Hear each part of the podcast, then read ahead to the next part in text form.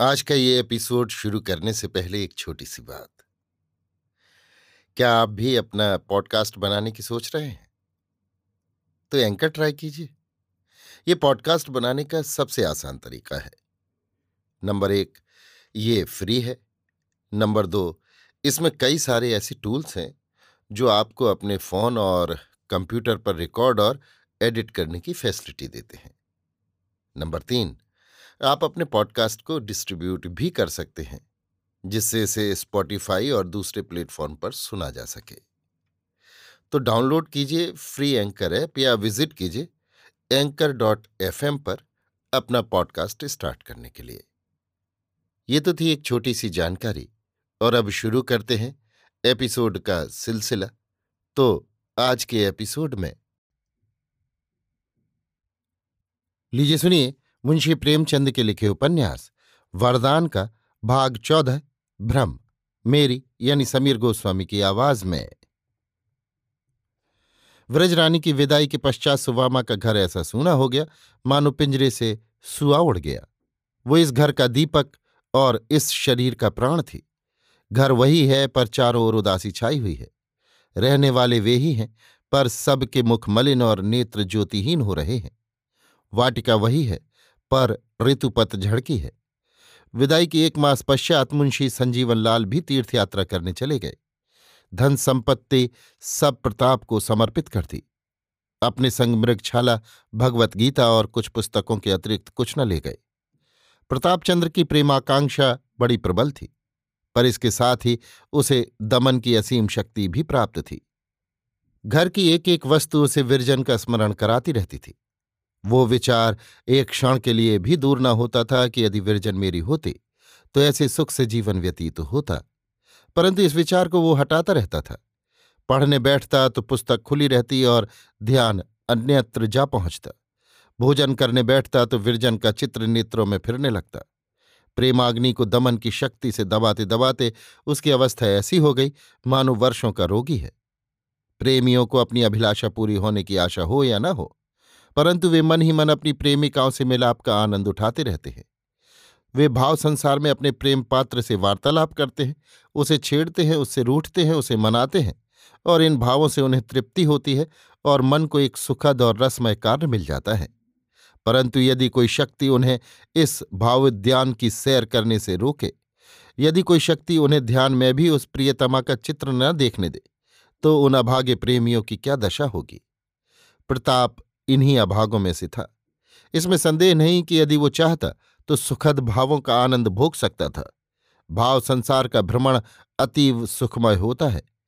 पर कठिनता तो ये थी कि वो विरजन के ध्यान को भी कुत्सित वासनाओं से पवित्र रखना चाहता था। उसकी शिक्षा ऐसे पवित्र नियमों से हुई थी और उसे ऐसे पवित्रात्मा और नीतिपरायण मनुष्यों की संगति से लाभ उठाने के अवसर मिले थे कि उसकी दृष्टि में विचार की पवित्रता की भी उतनी ही प्रतिष्ठा थी जितनी आचार की पवित्रता की। ये कब संभव था कि वो विरजन को, जिसे कई बार बहन कह चुका था और जिसे अब भी बहन समझने का प्रयत्न करता रहता था। ध्यान अवस्था में भी ऐसे भावों का केंद्र बना था जो कुवासनाओं से भले ही शुद्ध हों, पर मन के दूषित आवेगों से मुक्त नहीं हो सकते थे। जब तक मुंशी संजीवन लाल विद्यमान थे, उसका कुछ न कुछ समय उनके संग ज्ञान और धर्म चर्चा में कट जाता था, जिसमें आत्मा को संतोष होता था, परंतु उनके चले जाने के पश्चात आत्मसुधार का ये अवसर भी जाता रहा। सुवामा उसे यो मलिन मन पाती तो उसे बहुत दुख होता। एक दिन उसने कहा, यदि तुम्हारा चित्त न लगता हो तो प्रयाग चले जाओ, वहाँ से आज तुम्हारा जी लग जाए। ये विचार प्रताप के मन में भी कई बार उत्पन्न हुआ था। परंतु इस भय से कि माता को यहाँ अकेले रहने में कष्ट होगा। उसने इस पर कुछ ध्यान नहीं दिया था। माता का आदेश पाकर इरादा पक्का हो गया। यात्रा की तैयारियाँ करने लगा। प्रस्थान का दिन निश्चित हो गया। अब सुवामा की ये दशा है कि जब देखिए, प्रताप को परदेश में रहने सहने की शिक्षाएँ दे रही है। बेटा, देखो, किसी से झगड़ा मत मोल लेना। झगड़ने की तुम्हारी वैसी भी आदत नहीं है, परंतु समझा देती हूँ। परदेश की बात है, फूक फूक कर पग रखना, खाने पीने में असंयम न करना। तुम्हारी ये बुरी आदत है कि जाड़ों में सायंकाल ही सो जाते हो, फिर कोई कितना ही बुलाए, पर जागते ही नहीं। ये स्वभाव यदि परदेश में भी बना रहे तो तुम्हें साँझ का भोजन काहे को मिलेगा? दिन को थोड़ी देर के लिए सो लिया करना। तुम्हारी आँखों में तो दिन को जैसे नींद ही नहीं आती। उसे जब अवकाश मिलता, बेटे को ऐसी ही समयोचित शिक्षाएँ दिया करती। निदान प्रस्थान का दिन आ ही गया। गाड़ी दस बजे दिन को छूटती थी। प्रताप ने सोचा, विरजन से भेंट कर लूँ। परदेश जा रहा हूँ, फिर न जाने कब भेंट हो। चित्त को उत्सुक किया। माता से कह बैठा। सुवामा बहुत प्रसन्न हुई। एक थाल में मोदक, समोसे और दो तीन प्रकार के मुरब्बे रखकर रधिया को दिए कि लल्लू के संग जा। प्रताप ने बाल बनवाए, कपड़े बदले। चलने को तो चला, पर ज्यो ज्यो पग आगे उठता है, दिल बैठता जाता है। भांति भांति के विचार आ रहे हैं। विरजन ना जाने मन में क्या समझे, क्या ना समझे। चार महीने बीत गए। उसने एक चिट्ठी भी तो मुझे अलग से नहीं लिखी। फिर क्यों कर कहूँ कि मेरे मिलने से उसे प्रसन्नता होगी? अजी, अब उसे तुम्हारी चिंता ही क्या है? तुम मर भी जाओ तो वो आँसू न बहाए। यहाँ की बात और थी, वहाँ की बात और है। और मुझे ये क्यों सूझी कि कपड़े बदल कर आया? ये अवश्य उसकी आँखों में खटकेगा। कहीं ये न समझे कि लालाजी बंठन कर मुझे रिझाने आए। इसी सोच विचार में बढ़ता चला जाता था। यहाँ तक कि श्यामाचरण का मकान दिखाई देने लगा। कमला मैदान में टहल रहा था। उसे देखते ही प्रताप की वो दशा हो गई, जो किसी चोर की दशा सिपाही को देखकर होती है। झट एक घर की आड़ में छिप गया और रधिया से बोला, तू जा, ये वस्तुएँ दिया। मैं कुछ काम से बाज़ार जा रहा हूँ, लौटता हुआ जाऊँगा। ये कहकर बाज़ार की ओर चला।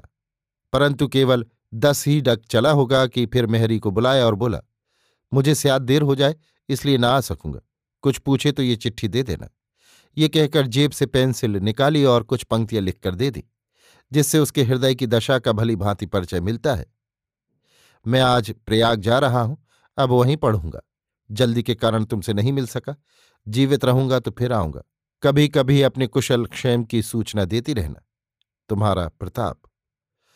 प्रताप तो ये पत्र देकर चलता हुआ, रधिया धीरे धीरे विरजन के घर पहुँची। वो इसे देखते ही दौड़ी और कुशल क्षेम पूछने लगी, लाला की कोई चिट्ठी आई थी? रधिया, जब से गए चिट्ठी पत्री कुछ भी नहीं आई। विरजन, चची तो सुख से हैं? रधिया लल्लू बाबू प्रयागराज जात हैं, तौन तनिक उदास रहत हैं। विरजन, चौक कर, लल्लू प्रयाग जा रहे हैं? रधिया हाँ हम सब बहुत समझावा कि परदेश में कहा जाओ? मुदा को की सुनत है? विरजन, कब जाएँगे? रधिया, आज दस बजे की टेम से जवैया है। तुमसे भेंट करन आवत रहन? तवन द्वारी पर आई के लौट गए विरजन, यहाँ तक आकर लौट गए? द्वार पर कोई था कि नहीं? रधिया, द्वार पर कहाँ आए? सड़क पर से चले गए? विरजन, कुछ कहा नहीं क्यों लौटा जाता हूँ? रधिया, कुछ कहा नहीं। इतना बोले कि हमारे टैम छूटी जे है तौन हम जाई थे। व्रजरानी ने घड़ी पर दृष्टि डाली, आठ बजने वाले थे। प्रेमवती के पास जाकर बोली, माता, लल्लू आज प्रयाग जा रहे हैं। यदि आप कहें तो उनसे मिलती आऊँ। फिर न जाने कब मिलना हो, कब ना हो। मेहरी कहती है कि वो मुझसे मिलने आते थे, पर सड़क के उसी पार से लौट गए। प्रेमवती, अभी न बाल गुथवाए, न मांग भरवाई, न कपड़े बदले, बस जाने को तैयार हो गई। विरजन, मेरी अम्मा आज जाने दीजिए। बाल गुंधवाने बैठूँगी तो दस यहीं बच जाएँगे। प्रेमवती अच्छा तो जाओ, पर संध्या तक लौट आना। गाड़ी तैयार करवा लो। मेरी ओर से सुवामा को पालांगन कह देना। विरजन ने कपड़े बदले। माधवी को बाहर दौड़ाया कि गाड़ी तैयार करने के लिए कहो, और तब तक कुछ ध्यान आया। रधिया से पूछा, कुछ चिट्ठी पत्री नहीं दी? रधिया ने पत्र निकालकर दे दिया। विरजन ने उसे बड़े हर्ष से लिया। परंतु उसे पढ़ते ही उसका मुख कुमला गया। सोचने लगी कि वो द्वार तक आकर क्यों लौट गए? और पत्र भी लिखा तो ऐसा उखड़ा और अस्पष्ट। ऐसी कौन जल्दी थी? क्या गाड़ी के नौकर थे? दिन भर में अधिक नहीं तो पाँच छह गाड़ियाँ जाती होंगी। क्या मुझसे मिलने के लिए उन्हें दो घंटे का विलंब भी असह्य हो गया? अवश्य इसमें कुछ न कुछ भेद है। मुझसे क्या अपराध हुआ? अचानक उसे उस समय का ध्यान आया जब वो अति व्याकुल हो प्रताप के पास गई थी और उसके मुख से निकला था। लल्लू, मुझसे कैसे सहा जाएगा? विरजन को अब से पहले कई बार ध्यान आ चुका कि मेरा उस समय उस दशा में जाना बहुत अनुचित था। तुरंत विश्वास हो गया कि मैं अवश्य लल्लू की दृष्टि से गिर गई। मेरा प्रेम और मन अब उनके चित्त में नहीं है। एक ठंडी सांस लेकर बैठ गई और माधवी से बोली, कोचवान से कह दो, अब गाड़ी न तैयार करे। मैं न जाऊँगी। अभी आप सुन रहे थे मुंशी प्रेमचंद के लिखे उपन्यास। वरदान का भाग चौदह, भ्रम। मेरी यानी समीर गोस्वामी की आवाज़ में।